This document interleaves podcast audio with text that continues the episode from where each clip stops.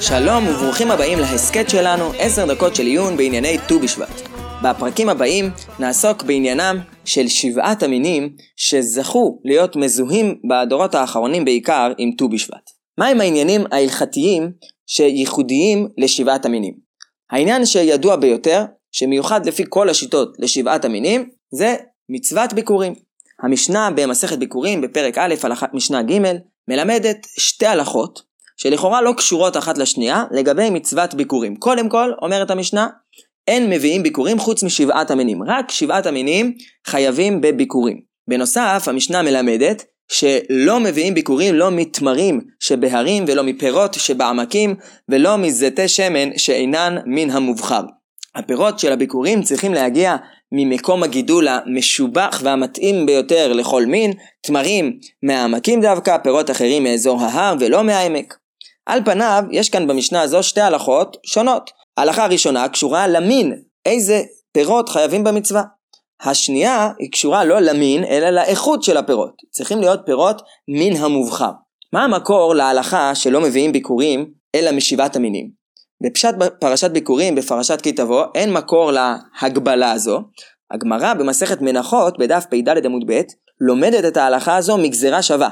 בפרשת עקב בתורה, הפרשה ממנה חכמים למדו את החיוב של ברכת המזון, שנעסוק בו בהמשך הפרק, נאמר כי אדוני אלוהיך מביאך אל ארץ טובה, ארץ נחלי מים, עיינות ותהומות יוצאים בבקעה ובהר, ארץ חיטה ושעורה וגפן ותאנה ורימון, ארץ זה שמן ודבש. הגמרא לומדת גזירה שווה, ארץ, ארץ. מהמילה ארץ שמוזכרת בפסוקים הללו כמה פעמים, בדגש על ארץ טובה, אל המילה ארץ שמודגשת בפרשיית הביקורים. והיה כי תבואו אל הארץ אשר אדוני אלוהיך נותן לך נחלה וירשתה וישבת בה, ולקחת מראשית כל פרי האדמה אשר תביא מארצך. אומרת הגמרא במנחות, מה להלן שבח ארץ, אף כאן בביקורים שבח ארץ. מהלימוד הזה של הגמרא, מהדרשה הזו, אפשר לא רק להגיע למסקנה של הדין, שצריך דווקא שבעת המינים בביקורים, כמו בפסוקים שמדברים בשבח הארץ, פסוקי ברכת המזון, אלא אפשר אולי גם לעמוד על היסוד של הדין.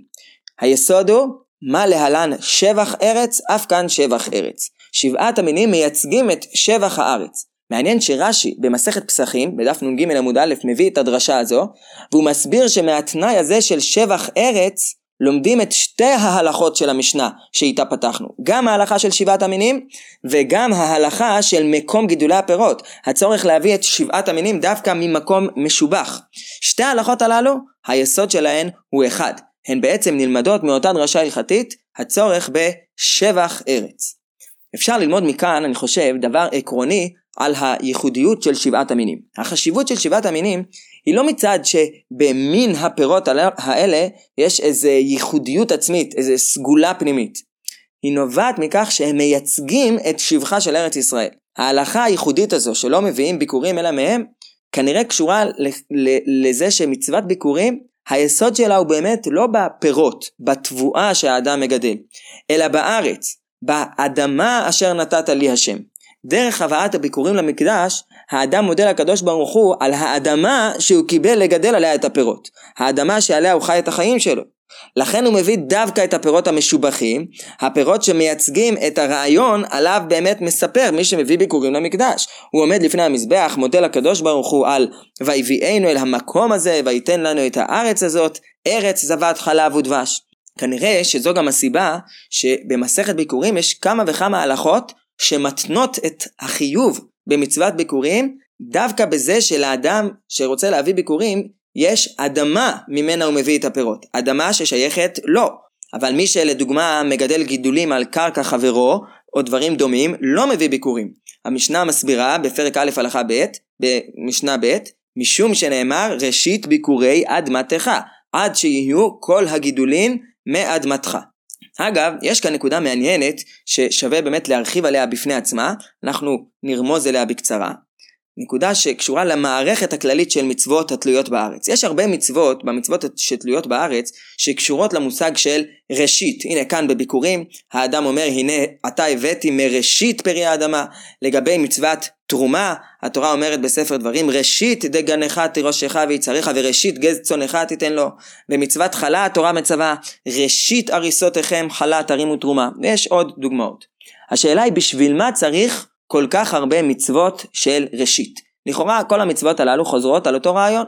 אני חושב שכמו שייחדנו את מצוות ביקורים כמצווה שעוסקת בהבאת ראשית האדמה דווקא, אפשר לזהות גם ייחודיות דומה בהקשר הזה של הראשית בכל אחת מהמצוות. בכל אחת אנחנו מייחסים דבר אחר לקדוש ברוך הוא, מודים לקדוש ברוך הוא על דבר אחר. בביקורים הנושא הוא לא הפירות אלא האדמה. אנחנו מבטאים את המודעות שלנו לעובדה הזו שהאדמה שעליה אנחנו עומדים ועליה אנחנו חיים ניתנה לנו מאת השם שהביא אותנו לכאן אל האדמה הזו אל הארץ הזו. בתרומות ומעשרות באופן פשוט הנושא הוא לא האדמה, הנושא הוא התבואה שגדלה בשדה. בהפרשת חלה המוקד הוא לא התבואה, אלא אנחנו מעלים, ראשית, מעלים את מעשה ידי האדם. אנחנו מצווים להעלות את הראשית מתוך הלחם האנושי שאנחנו בעצמנו מייצרים בבית מתוך התבואה, וגם זה אנחנו אומרים זה מכוח השם וברכתו. מעניין בהקשר הזה לבחון מחלוקת ראשונים בנוגע לשאלה אילו מינים יש בהם חיוב של מצוות תרומות ומעשרות מן התורה. השיטה של רש"י ותוספות במקומות שונים היא שחיוב תרומות ומעשרות מן התורה הוא דווקא בדגן, תירוש ויצהר. זו שיטת רש"י ותוספות. הרמב"ם סובר שכל פירות האילן וגם כל הקטניות חייבים במעשרות מן התורה, רק ירקות לפי הרמב"ם שאינם משתמרים חייבים במעשרות מדרבנן בלבד. ואת שתי השיטות האלה, גם שיטת רש"י ותוספות וגם הרמב"ם, אפשר להסביר לפי העיקרון שאמרנו קודם, שהמצווה בתרומות ומעשרות, החיוב שלה יסודו מתייחס אל התבואה שהאדם מגדל. אלא שלפי השיטה של רש"י ותוספות, השיטה הראשונה, התורה הטילה את החיוב הזה דווקא על התבואה העיקרית, המרכזית, שהייתה בכל אופן בזמנה, דגן, תירוש ויצהר. מזה, זו, זה הדבר העיקרי שהאדם חי ממנו. לפי הרמב"ם אפשר להסביר שהחיוב הוא על כל דבר שהאדם מגדל ויש אפשרות לשמור אותו גם אם הוא לא המזון העיקרי של האדם התבואה העיקרית. סוף סוף יש זה, יש לזה מעמד של תבואה שצריך להפריש ממנה תרומות ומעשרות. אבל יש שיטה שלישית, שיטת הראב"ד, מובאת בשיטה מקובצת לבבא מציע בדף פ"ח, הראב"ד סובר שהחיוב בתרומות ומעשרות הוא בש... מדאורייתא כמובן, הוא בשבעת המינים דווקא, לא רק בדגן תירוש ויצהר, אלא גם בפירות האילן שהם משבעת המינים, ממש כמו בביקורים. מה ההיגיון בשיטה הזו? יכול להיות שההיגיון הוא שכיוון שאלו הם המינים שבאמת השתבחה בהם ארץ ישראל, אז מן הסתם הם גם המצויים ביותר, והם עיקר התבואה. זאת אומרת, גם הראב"ד מסכים שהמצווה מתייחסת אל התבואה, אלא שעיקר התבואה זה לא רק דגן תירוש ויצהר, אלא גם שבעת המינים. אבל אולי אפשר להציע, יכול להיות שלשיטת הראב"ד, גם במצוות תרומות ומעשרות יש עניין שקשור לאדמה. למה?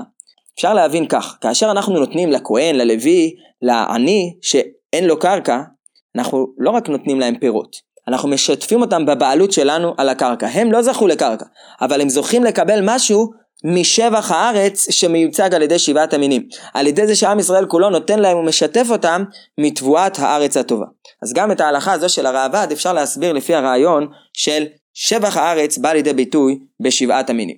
הלכה אחרונה שמיוחדת לשבעת המינים, לפרק הזה, ברכת המזון.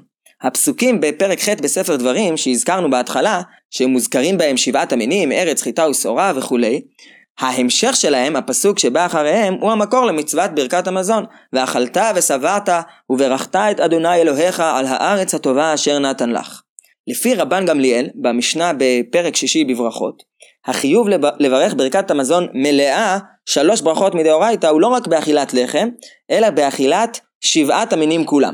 אנחנו לא פוסקים כך, אנחנו פוסקים כחכמים שעל שבעת המינים מברכים ברכה אחת מהן שלוש, אבל שיטת חלק מהראשונים, רשב"א והטור פוסק ככה, החיוב לברך ברכה אחת מהן שלוש אחרי שאוכלים משבעת המינים לפי שיטתם, גם הוא מהתורה, גם הוא נלמד מהפסוקים האלה ואכלת ושבעת וברכת.